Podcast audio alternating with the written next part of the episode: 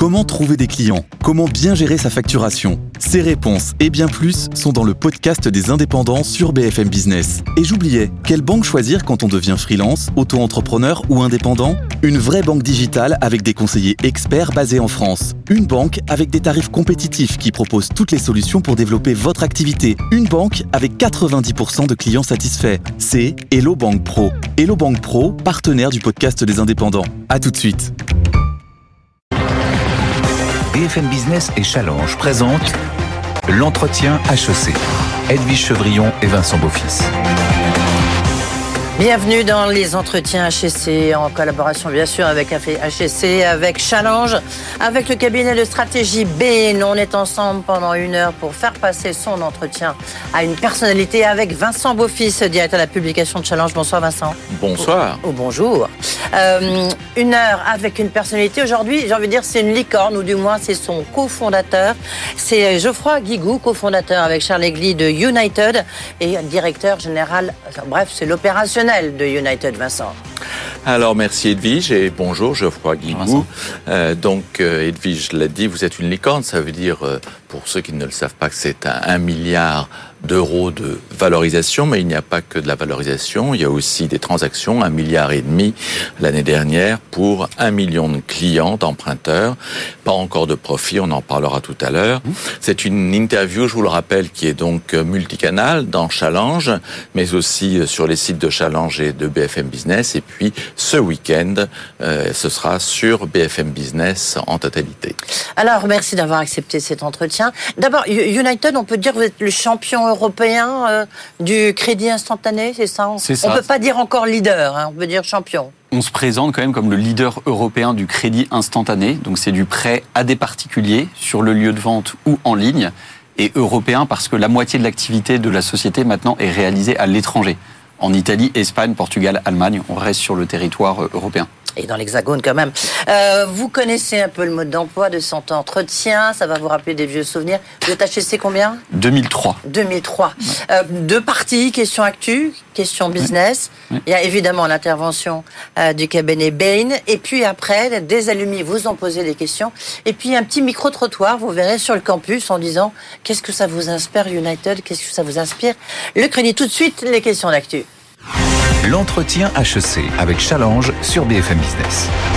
Évidemment, Geoffroy Guigou est obligé de commencer par ce qui a secoué euh, le secteur financier, bancaire, mais aussi tout l'univers de la tech, parce que cette secousse, elle a commencé avec euh, la faillite de euh, SVB, la Silicon mmh. Valley euh, Bank. C'est la banque de la tech, du moins en Californie, mais on voit bien que ça a impacté tout votre secteur. Est-ce que ça vous a impacté, vous, United, et est-ce que ça va vraiment durablement impacter la tech, l'univers de la tech Alors derrière la faillite de SVB, il y a aussi le et principalement euh, le sujet de la remontée des taux d'intérêt.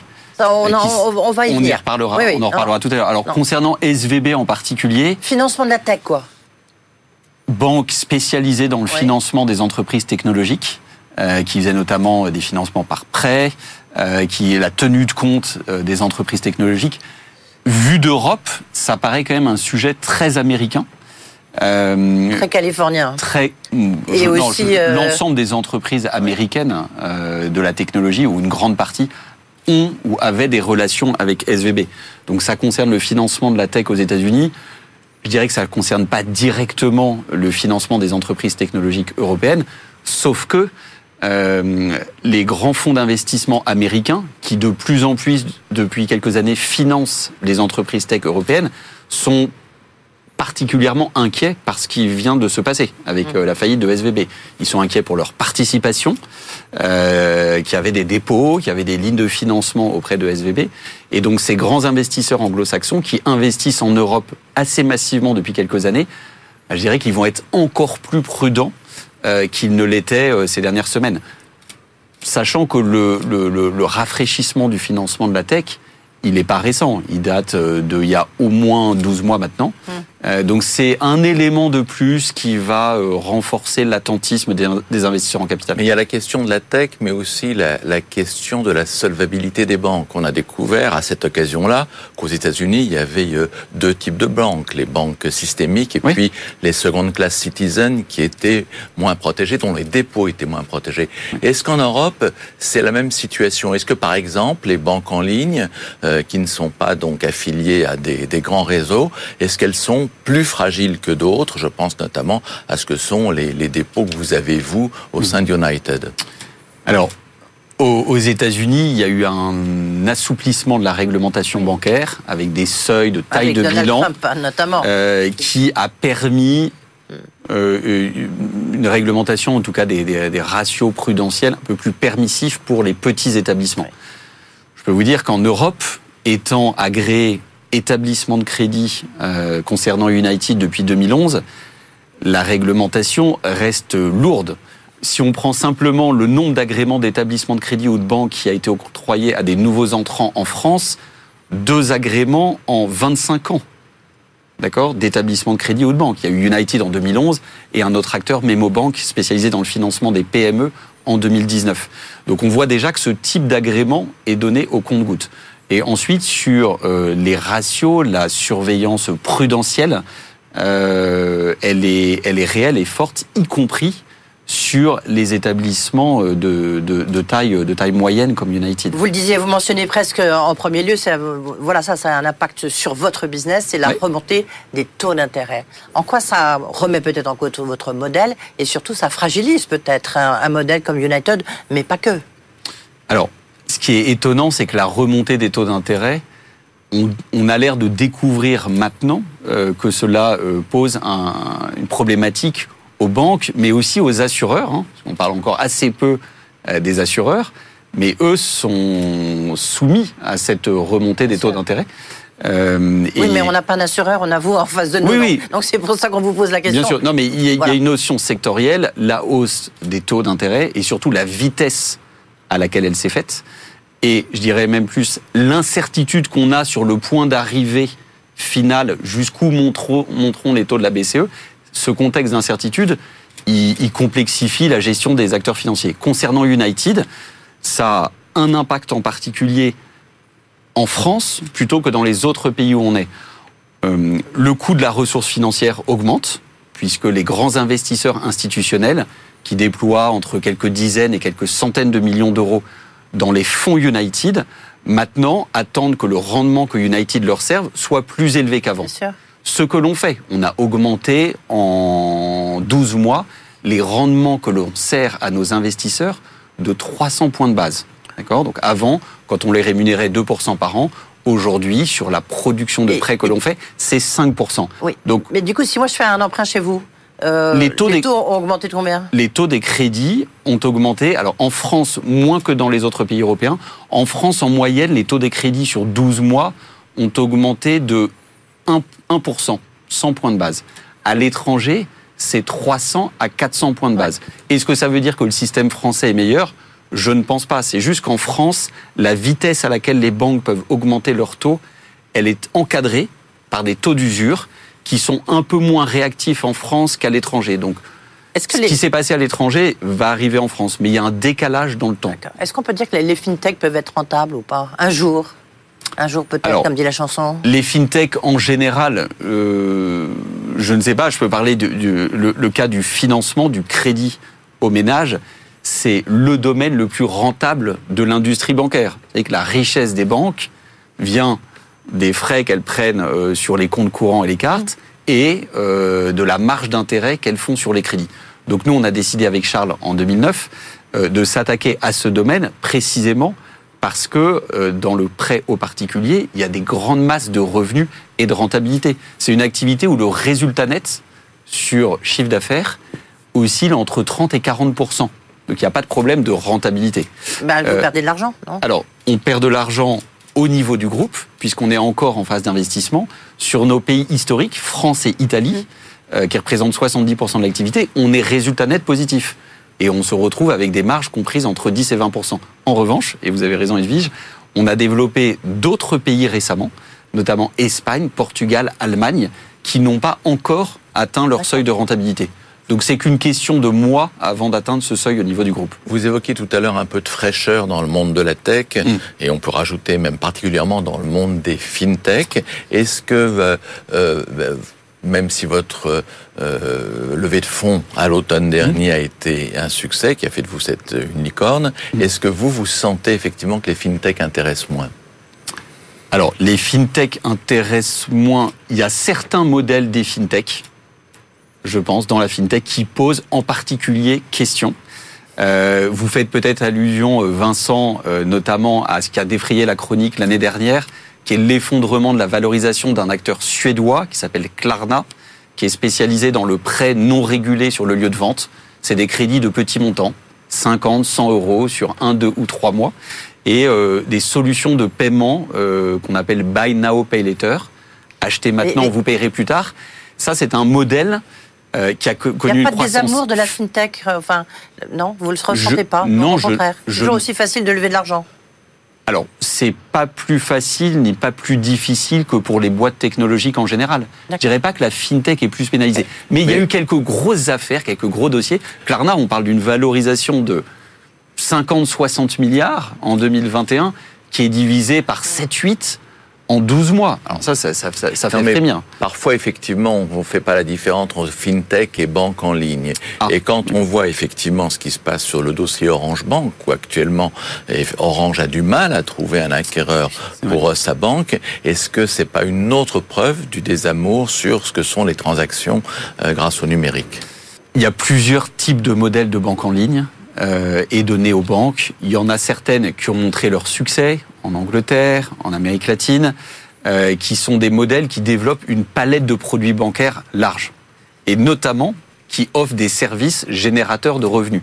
Le courtage en est un, le, le, prêt en est un autre. Mais c'est vrai que des acteurs qui n'ont pas suffisamment développé leur gamme de produits bancaires et qui se sont en quelque sorte limités euh, à la gestion du compte courant, à l'émission de cartes de paiement, souffrent au niveau des revenus. United, l'année dernière, a fait près de 200 millions d'euros de revenus, à peine 10 ans après sa création. Donc on ne peut pas dire qu'il y a des problèmes euh, de génération de, revenus. Est-ce qu'il y a de la concentration, à votre avis, dans les fintechs? Parce qu'il y en a beaucoup quand même. Euh, alors, Vous êtes attaqué, on voit bien que les néobanques sont aussi... Il y a, beaucoup de... Euh, la concurrence est très forte. Est-ce qu'il y aura un phénomène de concentration? Oui, il y en aura, et je pense que c'est cette année, en 2023, qu'on va vraiment voir un certain nombre d'acteurs euh, plus fragiles s'adosser à d'autres fintechs plus solides ou se vendent à des banques assureurs. C'est le bon moment pour les banques et les assureurs, indépendamment des autres problèmes macroéconomiques qu'elles ont à gérer. C'est le bon moment pour faire ces emplettes euh, dans le domaine de la fintech et je pense que je pense que ça va commencer. Et pas d'emplettes pour vous? Alors nous on regarde on regarde beaucoup de dossiers de fintech de taille moyenne entre 20 et 100 collaborateurs qui sont en recherche de solutions pour se développer. Et donc, euh, depuis 12 mois, on a un afflux important. Euh, on a regardé, je crois, une trentaine de dossiers.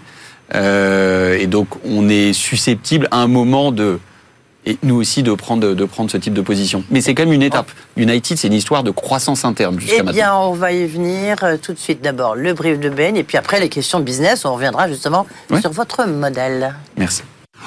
L'entretien HEC avec Challenge sur BFM Business. Retour donc dans l'entretien de Geoffroy Guigou. Et pour introduire cette séquence business, nous avons le plaisir donc d'accueillir Bianca Leodari. Vous êtes associé de Bain et compagnie dans la practice services financiers. Et alors, ce qu'on attend de vous, euh, ce que Geoffroy également attend de vous, c'est euh, une sorte de diagnostic et peut-être quelques recommandations que vous pourriez lui faire, comme effectivement fait un conseil de stratégie de la qualité de Bain. C'est à vous. Merci. Bonjour euh, Geoffroy Guigou, euh, ravi de vous rencontrer. Euh, donc 2022 a été une année exceptionnelle pour vous, 200 millions de revenus, 60 millions levés, et vous avez atteint le statut de licorne, comme vous venez de le discuter. Donc bravo pour tout ça. Merci. Cela dit, comme vous le savez, on opère dans un contexte de marché difficile, et notamment je vois trois défis principaux. Le premier, c'est la faible croissance du marché crédit consommation en Europe en général. On parle d'un marché qui croît à des taux entre 1 à 2% en moyenne annuellement, hmm. euh, sauf certains segments comme l'auto qui croît un peu plus rapidement. Donc dans ce contexte, grandir, ça veut dire prendre de part des marchés des autres acteurs. Deuxième défi, c'est la rentrée sur le marché des nouveaux concurrents, pour la plupart non réglementés, mais ces concurrents sont en train de prendre de part des marchés des acteurs traditionnels. Et par exemple, on parle des GAFAM, des Apple Pay, des Google Pay, on parle euh, de l'importance grandissante des captives financières dans l'auto, et on parle aussi de la montée en puissance du Buy Now Pay Later, le crédit à court terme taux zéro, avec des taux de croissance très importants en France et ailleurs. Troisième défi, comme vous venez de le discuter, c'est la montée des taux d'intérêt, qui bien évidemment a beaucoup de conséquences. Elle entraîne une réduction de la demande de crédit, elle entraîne une compression des marges pour les opérateurs bancaires et non bancaires. Elle entraîne aussi une réduction des valorisations des marchés. On a vu, comme vous venez de le discuter, une réduction des valorisations des acteurs Buy Now, Pay Later comme Klarna jusqu'à moins 90% en deux ans. Cela dit, on voit aussi des dynamiques transformantes positives sur les marchés. Ouf et notamment, notamment, on voit euh, l'émergence de nouveaux modes de consommation la transition de l'achat à la location, l'importance grandissante de marché de l'occasion, économie circulaire, et aussi l'émergence de nouveaux classes d'actifs finançables, comme par exemple tout ce qui est mobilité électrique. Dernièrement, il y a l'aspect de data et analytics qui deviennent vraiment au cœur du business.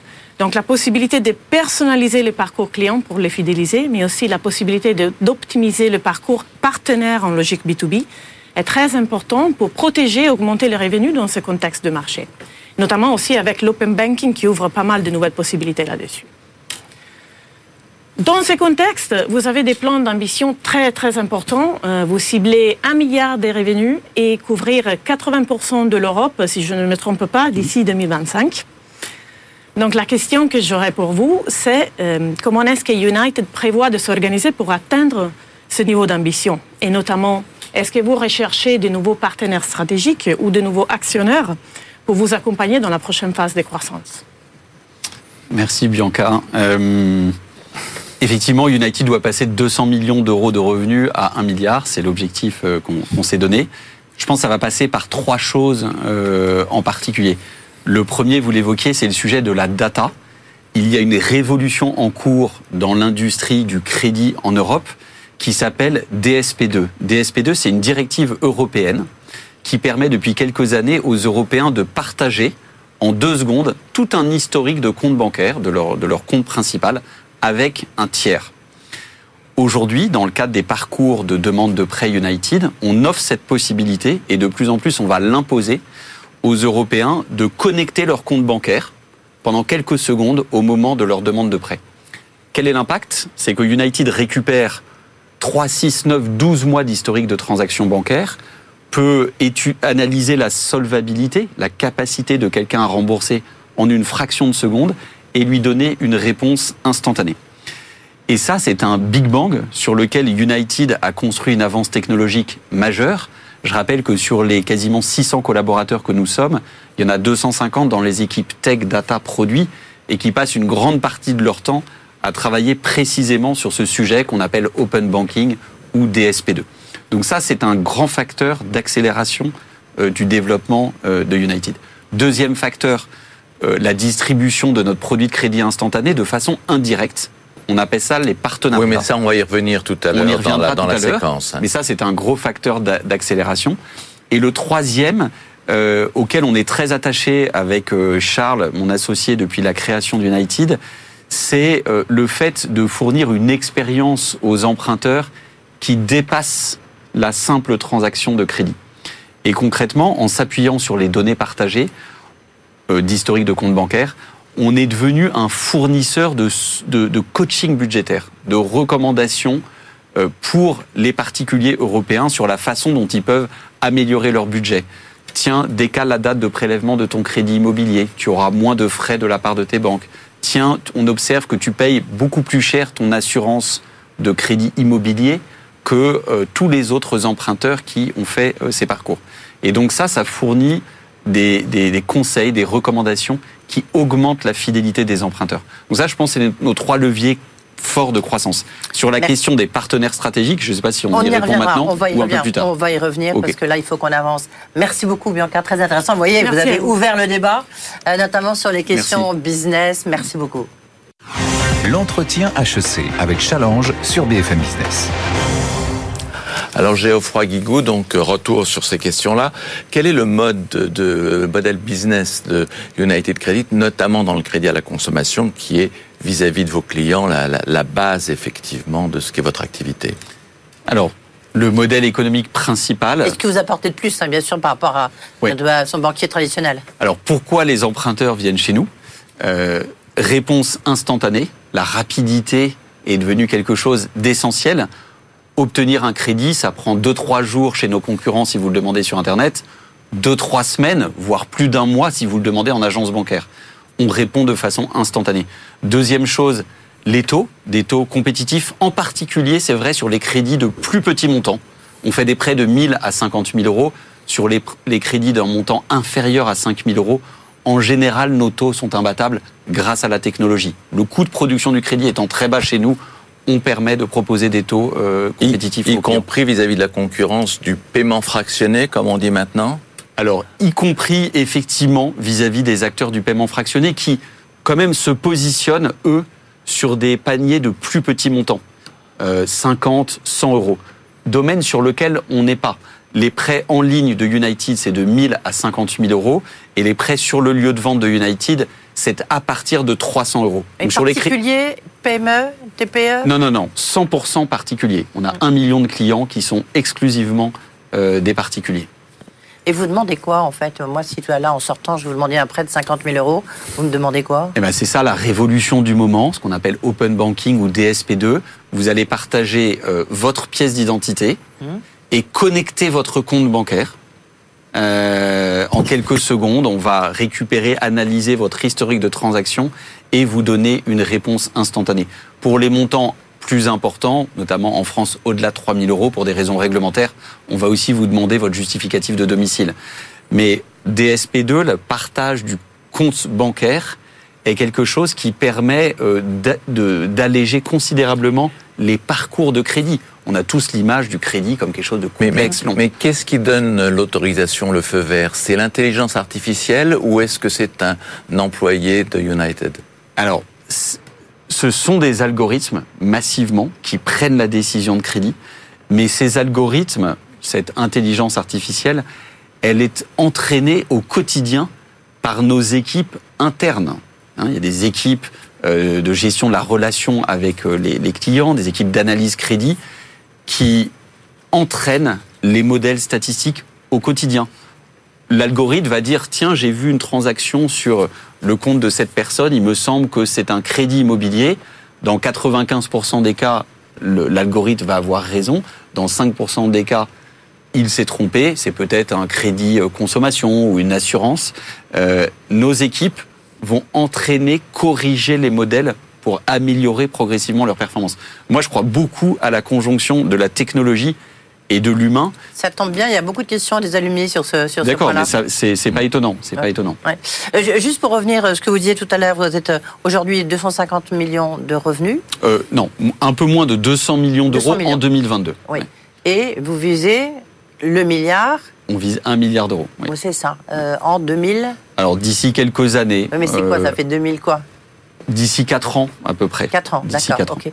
Euh, si je vous pose la question, c'est savoir où est-ce que vous allez vous développer. Vous avez parlé du coaching. Est-ce qu'il y a des diversifications au-delà de l'Europe? Est-ce que vous, dans votre business, vous, vous allez développer d'autres euh, utilités? Alors, on veut rester sur le marché européen, Mhm. puisqu'on est aujourd'hui dans 5 pays, avec la moitié en de notre activité en dehors de France, et on reste petit dans ces pays. En France, on a moins de 2% de part de marché. Et donc le potentiel de croissance, il existe dans ces 5 pays. Donc on n'a pas besoin d'aller voir ailleurs. En termes de type de, de projet euh, que l'on finance, la grande accélération, c'est le fait que le Crédit United devienne un moyen, est en train de devenir un moyen de paiement sur le lieu de vente. On appelle ça le crédit affecté. Vous voulez acheter un iPhone euh, ou un smartphone chez Bouygues Telecom, qui est partenaire de United. Cet opérateur téléphonique va vous proposer d'étaler le paiement en 12, 24 et 36 fois. Vous voulez acheter une voiture d'occasion sur des grands sites de vente de véhicules d'occasion. comme AutoHero, un des principaux sites européens, vous allez avoir la solution United qui apparaît. Donc, ce qui est en train d'évoluer, c'est le fait que le, crédit euh, qu'il fallait venir chercher sur le site United avant, maintenant le prêt United, le prêt United apparaît sur les pages de paiement, exactement comme PayPal. Et est-ce qui vous pousse à avoir des partenariats avec des, des grands de la tech euh, On parlait d'Apple ou avec des opérateurs comme Free Orange ou avec des constructeurs de voitures également? Exactement. Et donc là, on a des gros partenariats stratégiques qui se mettent en place ces deux dernières années, on a réussi avec succès à nouer des, partenariats européens avec des grands acteurs des télécoms. Vous avez cité Iliad Free, Bouygues Télécom, Orange. Ce sont trois partenaires de United. Mais aussi avec les grands fabricants d'objets électroniques, notamment Microsoft pour des consoles de jeux ou Apple. On est, voilà, ce sont cinq partenaires, ces trois opérateurs téléphoniques et ces deux GAFAM euh, sont, sont des partenaires de United. Maintenant, après avoir construit cette position forte dans l'industrie des objets de communication, on est effectivement en train de s'étendre notamment au secteur de l'automobile. L'automobile, c'est la moitié du marché du crédit européen. Ah oui. Et si vous aviez tous réussi à négocier tous ces partenariats, pourquoi avoir eu besoin d'une nouvelle levée de fonds? Parce qu'en fait, ces partenariats ne coûtent pas très cher. Ils viennent, il faut les négocier, certes, mais enfin. 60 millions. 60 millions d'euros. Pourquoi Parce qu'on n'est pas encore à l'équilibre financier au niveau du groupe. Comme je le disais, il y a deux pays qui sont rentables, qui sont les premiers pays lancés, mais il nous reste un tout petit peu de chemin pour faire parvenir à la rentabilité les trois autres pays que euh, nous avions lancés. Euh, et par ailleurs, on veut continuer les investissements forts dans la technologie, la data.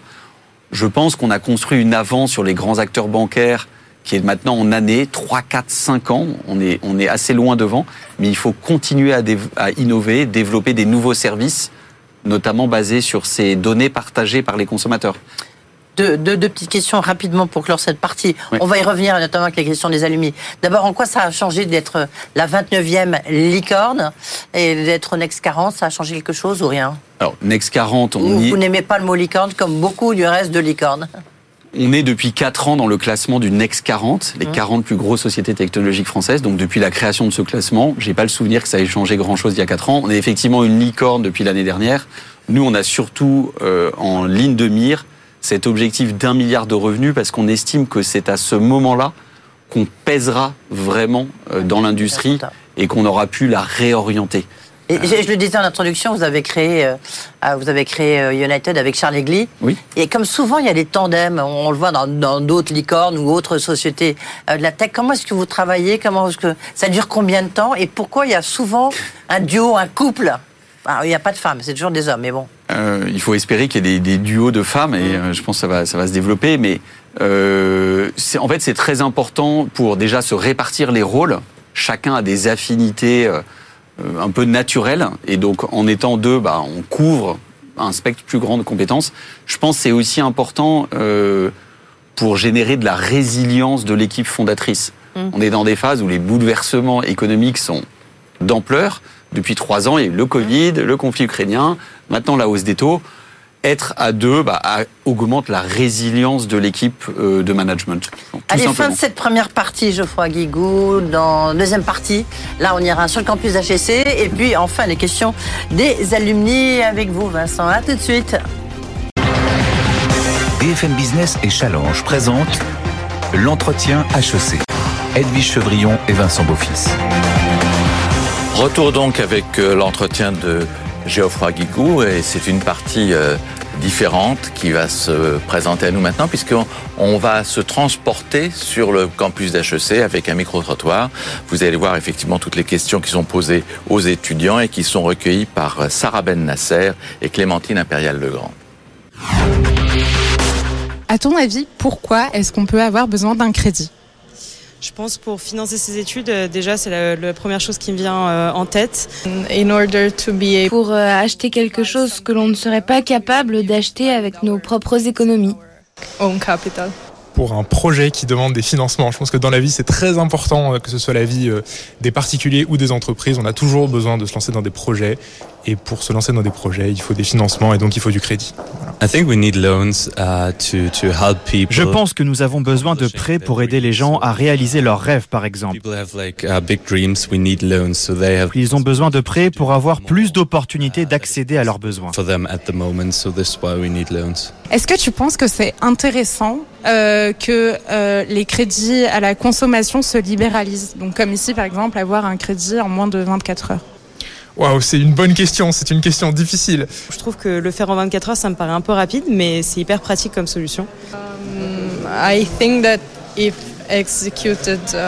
je pense que si c'est correctement exécuté, ça peut être un bon moyen de booster l'économie et faciliter les transferts de fonds. Tout dépend de la libéralisation en question. Quoi. Ça peut être bien, mais ça peut être dangereux aussi. Il faut quand même que ce soit encadré euh, pour éviter d'avoir des situations excessives. On a des gens qui se retrouvent avec du surendettement qui ensuite peut devenir un danger pour euh, l'économie et la finance euh, mondiale. Je pense que c'est bien que les prêts deviennent maintenant plus accessibles, mais cela peut aussi être un problème lorsque les prêts sont accordés trop facilement. Je pense que cela peut être un problème pour le marché financier s'il y a trop de prêts dans des projets qui n'aboutissent pas. Selon toi, pourquoi les banques investissent euh, dans la fintech?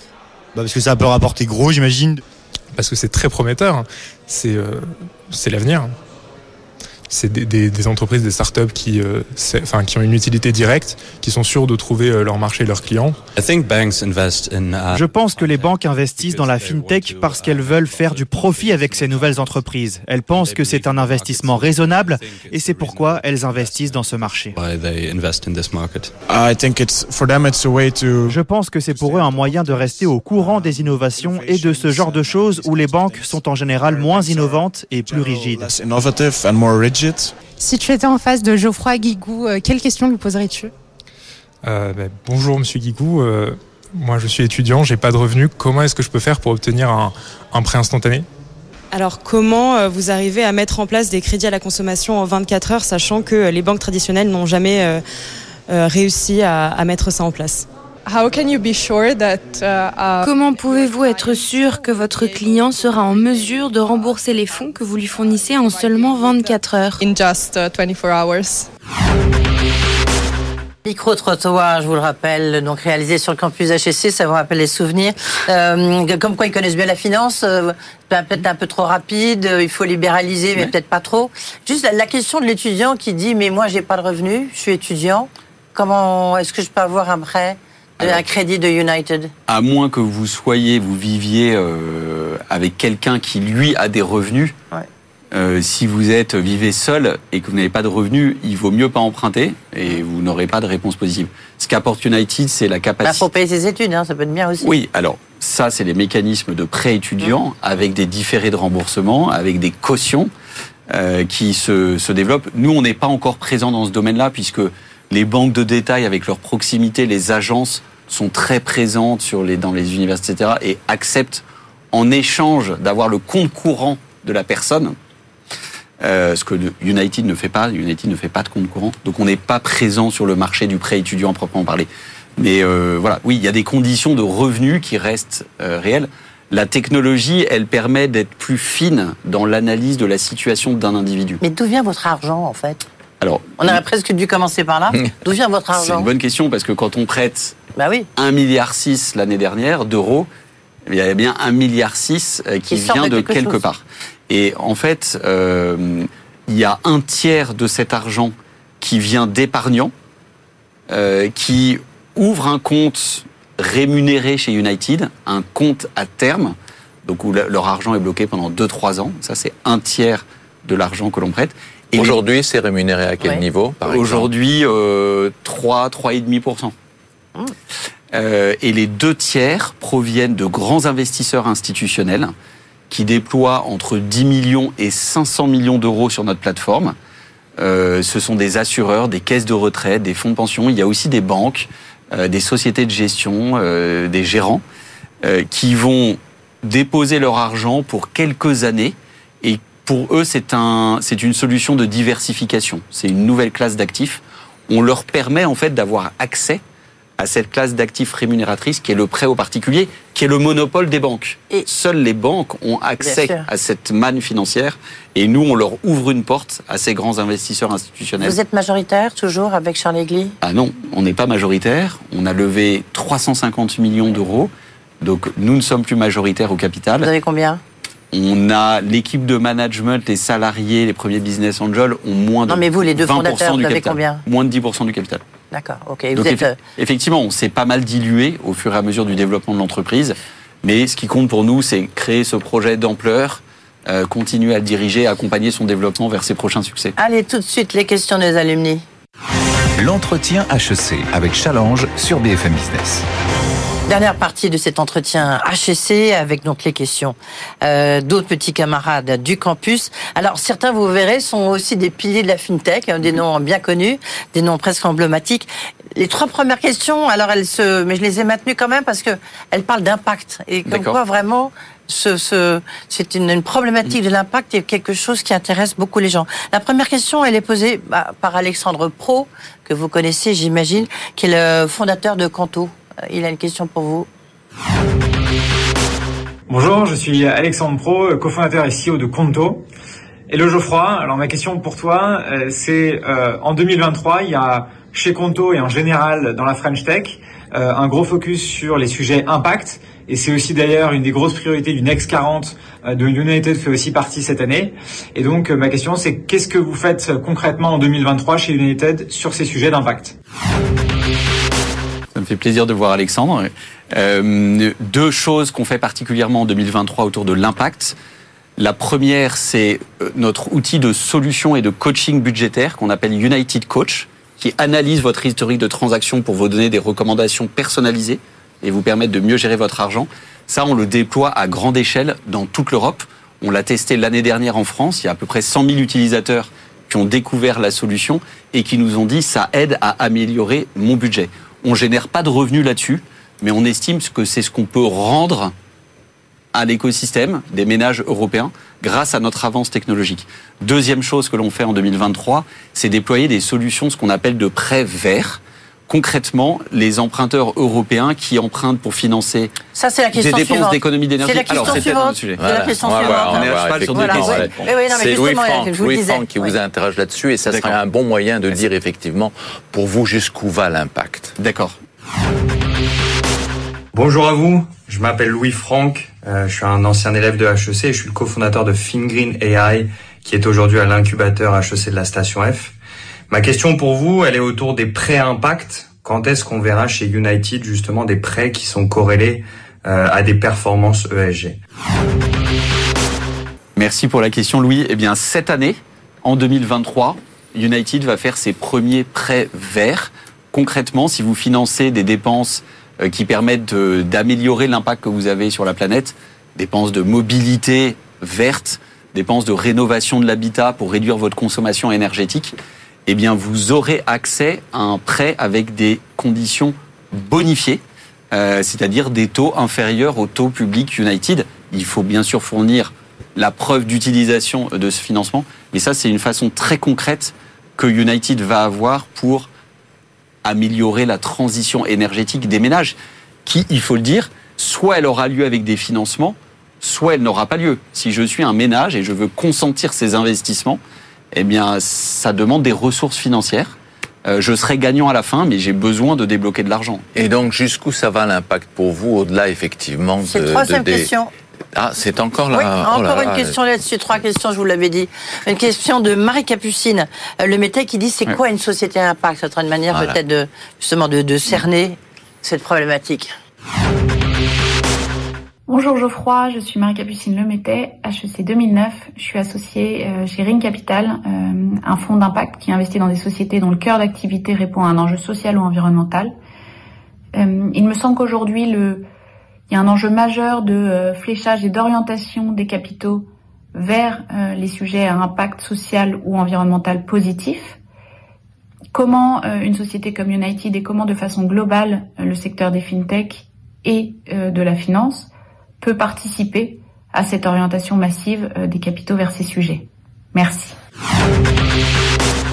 Très bonne question. En fait, on s'estime chanceux d'être dans le domaine du financement des particuliers, parce qu'on parle ici de fléchage. Le fléchage, il se fait principalement par euh, l'orientation des financements. Et donc, c'est pas quelque chose qu'on avait perçu avec Charles il y a 10 ans quand on a créé la société, mais on est à l'endroit qui va permettre d'accompagner ou pas, en fonction de ce qu'on décide, euh, la transition euh, environnementale. Euh, il y a beaucoup, beaucoup d'entreprises exceptionnelles qui se créent, mais qui ne sont pas à cet endroit où se fait le routage des flux financiers. C'est le cas des acteurs du crédit. Et donc ça, on estime que c'est une opportunité. Maintenant, si je prends un tout petit peu de recul sur les entreprises à impact, l'impact, nous, on a cherché dès le premier jour à l'inclure dans les produits que l'on fait.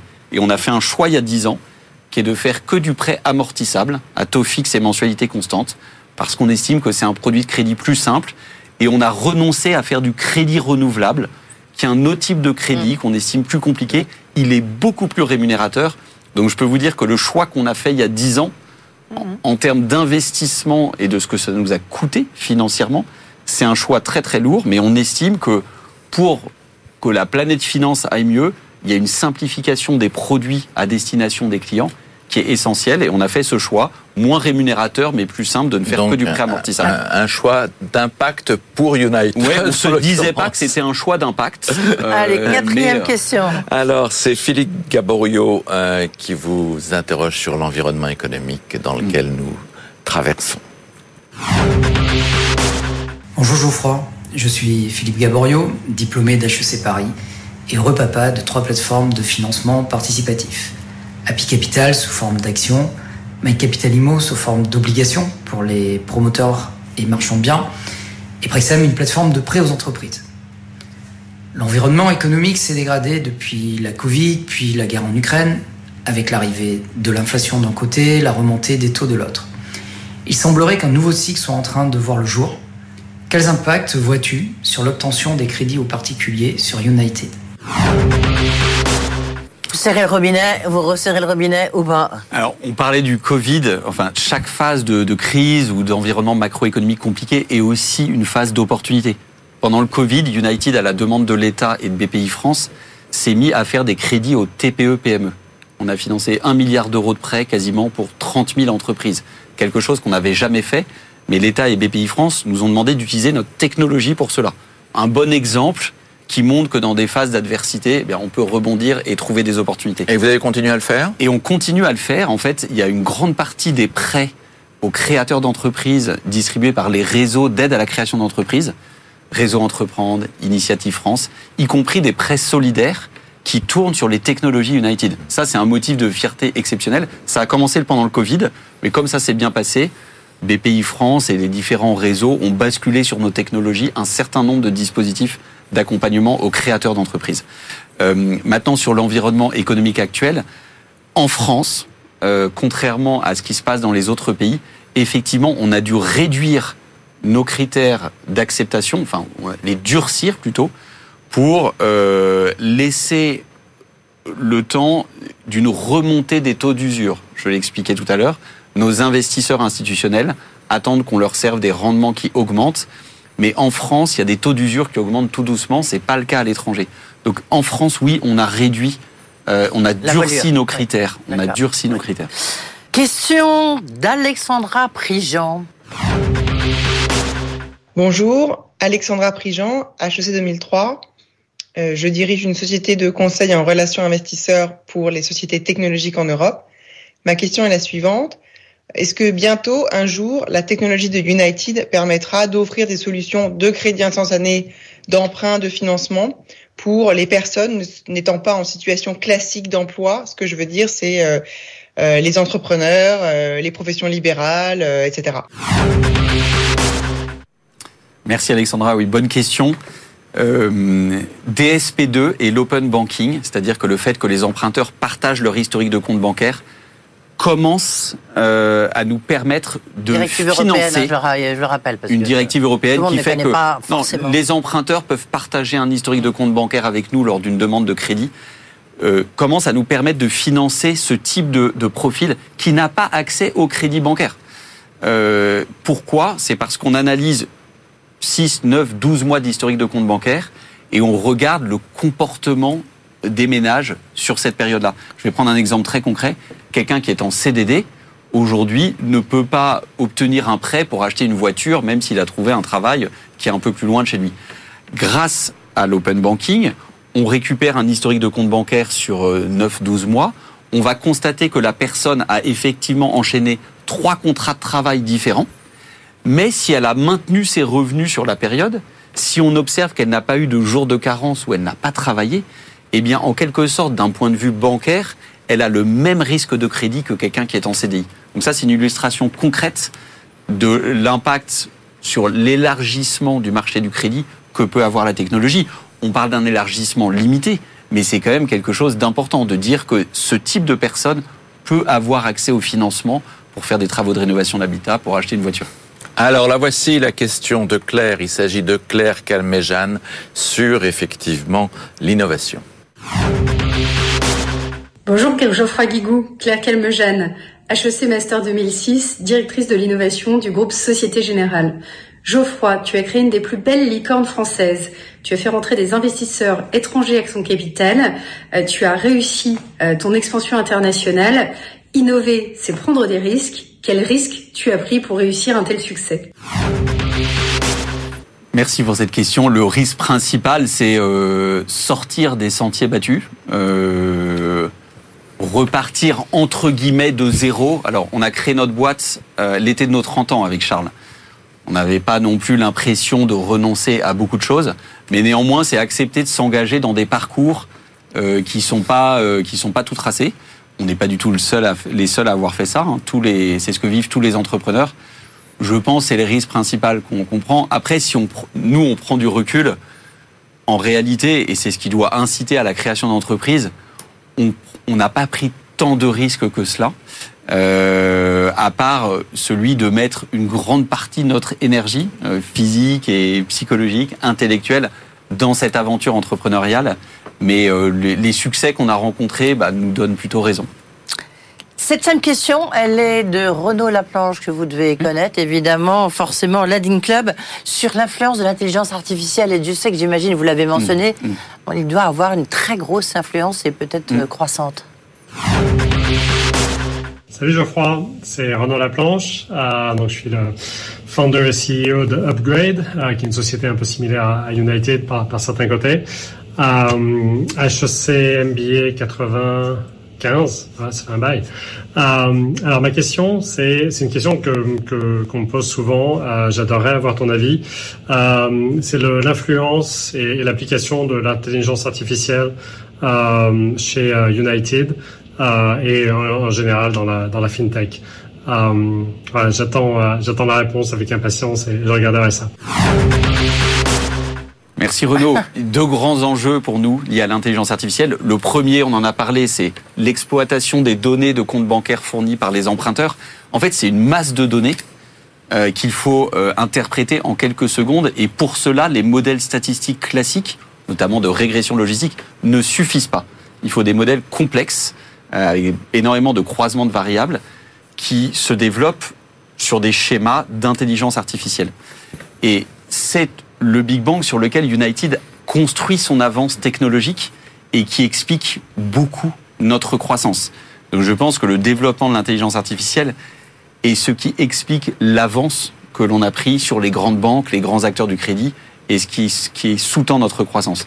Le deuxième sujet sur lequel on travaille, c'est euh, l'intelligence artificielle comme outil de simplification du développement informatique euh, on est 250 dans les équipes tech data produits sur 600 collaborateurs chez United.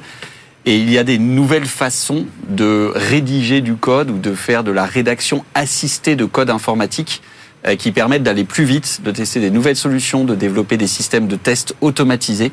Et le code informatique, c'est le sous-jacent du succès d'une société comme United et de beaucoup de fintech.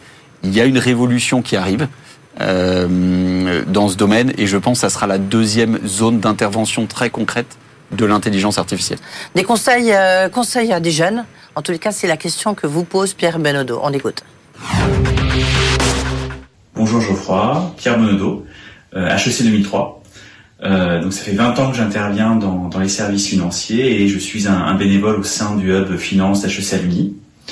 Et donc j'aurais voulu avoir tes conseils pour nos camarades qui viennent nous voir régulièrement avec des projets d'entreprise, des projets d'entrepreneurship ou d'entrepreneurship. Et donc voilà, quelles, quelles sont les, les bonnes idées, les bonnes pratiques que tu peux leur transmettre? Alors, sur l'entrepreneuriat, oser se lancer. Voilà, il faut oser. À deux. Je dirais en s'entourant bien. Il y a des entrepreneurs exceptionnels qui arrivent à entreprendre seuls. Ils sont peut-être mieux entourés que d'autres. Donc, oser se lancer, s'entourer bien, en particulier des premières personnes. La qualité des premières personnes qui vous entourent impactera les autres qui vous rejoindront voir grand, ne pas avoir peur du défi. C'est ce qu'on vit chez United euh, depuis la création il y a quasiment 14 euh, ans. Et ensuite, je pense rester fidèle à sa vision de départ, à son intuition, son instinct. Chez nous, c'était créer des produits euh, financiers simples et transparents. On a eu beaucoup de sirènes et d'injonctions autour de nous pour nous amener à dévier de cette trajectoire. On est toujours resté fidèle. Et au moins, on est en harmonie avec nous-mêmes et à la raison pour laquelle on a créé cette boîte euh, en 2009. On arrive à la fin de cet entretien HSC. Conclusion, deux, trois questions rapides. Et après, vous serez libéré. Vous aurez, on pourra vous noter. L'entretien HEC avec Challenge sur BFM Business. Geoffroy Guigou, est-ce qu'il faut avoir peur, interdire TikTok? Est-ce que c'est ce que vous faites? Il y a une question sur les réseaux sociaux en général. TikTok. Euh, je suis pas convaincu de la qualité de contenu euh, qui, qui, transite par TikTok. Et bien après, il y a des sujets de protection des que données vous avez personnelles. Sur votre téléphone? Moi, je ne l'ai pas. D'accord. Euh, et euh, je l'interdis personnellement à nos enfants. Ah, voilà. Voilà, parce ouais. qu'effectivement. Et au sein de l'entreprise Alors, au sein de l'entreprise, on peut pas interdire les gens consultent les réseaux sociaux sur leur sur leur ouais. téléphone portable. Non, mais vous pouvez dire. Hors... Non, on ne fait pas de recommandations là-dessus. Euh... Mais vous interdisez quand même TikTok à vos enfants Au sein du cercle familial, oui. Alors Geoffroy Guigou, à cet euh, moment de l'émission, on aime bien savoir jusqu'où vous avez envie de porter votre ambition. Est-ce que c'est, vous nous avez parlé beaucoup effectivement du milliard de revenus, donc ça c'est très clair, mais par rapport à ce qu'est euh, euh, votre présence au capital, on en a vu tout à l'heure, moins de 10%, mais est-ce que globalement vous avez envie de continuer cette aventure à deux avec l'aide de toutes les levées de capitaux qu'il y a eu Ou est-ce qu'à un moment donné, vous vous dites, ça sera bien, on aura mené ça à un milliard et là, on pourra le vendre à quelqu'un d'autre? Alors, il commence à y avoir un intérêt assez manifeste de la part d'acteurs bancaires qui souhaitent, enfin, je pense, qui aimeraient bien racheter United. Mais nous, on n'a pas totalement terminé euh, ce qu'on s'était dit qu'on voulait faire. Donc, euh, on reste fidèle à ce projet-là. Il y a une question de taille. On évoquait de revenus pour l'instant. Il y a une question aussi euh, de, de, pérennité économique. Je pense qu'on ne l'atteint que quand la société est rentable au niveau du groupe. Très très peu d'acteurs technologiques qui arrivent. On sait que nous, dans notre secteur d'activité, on est destiné à atteindre cette rentabilité. Elle va arriver, mais pour l'instant, ce n'est pas encore le cas. Et après, la troisième chose qui est clé, c'est euh, avoir un impact, on va dire, positif sur notre écosystème, la technologie, le financement des prêts verts, c'est quand même des choses relativement récentes qu'on a mis en place autour de l'inclusion financière. C'est la semaine de l'inclusion financière, donc on peut en parler. Et il nous reste quand même pas mal de briques à poser pour avoir l'impression du, du travail achevé, on va dire. Pour terminer, puis vous m'avez laissé zéro seconde, c'est peut-être exprès. Du Pardon, reste. Edwige. Euh, devant le vide abyssal, est-ce qu'il faut créer des quotas de femmes dans la tech euh, alors devant le vide abyssal de femmes en tant qu'entrepreneur, c'est ça? Oui, même dans la tech et même dans le, en tant qu'entrepreneur, évidemment, mais pas que. Alors, enfin, euh, on est en train de mettre en place, par exemple, euh, au sein de notre structure de gouvernance, conseil d'administration, une quasi-parité enfin, pour s'approcher des 40% de femmes. Et je pense que ces quotas, en tout cas, sont une bonne chose pour accélérer le mouvement de façon générale. Euh, ça, j'y crois assez fortement. Les quotas d'entre, de, de femmes euh, entrepreneurs, c'est un peu compliqué. L'entrepreneuriat, ça. ça se décrète pas.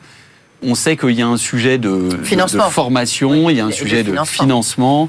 Les métiers de la technologie, historiquement, sont mmh. pas très féminins, dans les écoles d'ingénieurs euh, telles qu'on les connaît. Donc, je pense qu'il y a une grosse prise de conscience. Euh... Mais il y a des femmes chez United, voilà, c'était l'essentiel. Il y a des femmes chez United et j'ai autour de moi des femmes entrepreneurs qui font des cartons avec leur boîte. Je sais pas, Alix de Sagazan d'Abetesti, c'est une femme qui m'impressionne, euh, voilà, par son développement personnel et professionnel. Donc il y a plein de très belles histoires. Faut mettre un peu plus les spotlights sur elle, je pense. Merci beaucoup. À nous de le faire. Voilà, merci euh, d'avoir accepté cet entretien, Geoffroy Merci Guigou. beaucoup. Donc, le cofondateur de United. À la prochaine fois. L'entretien HEC avec Challenge sur BFM Business.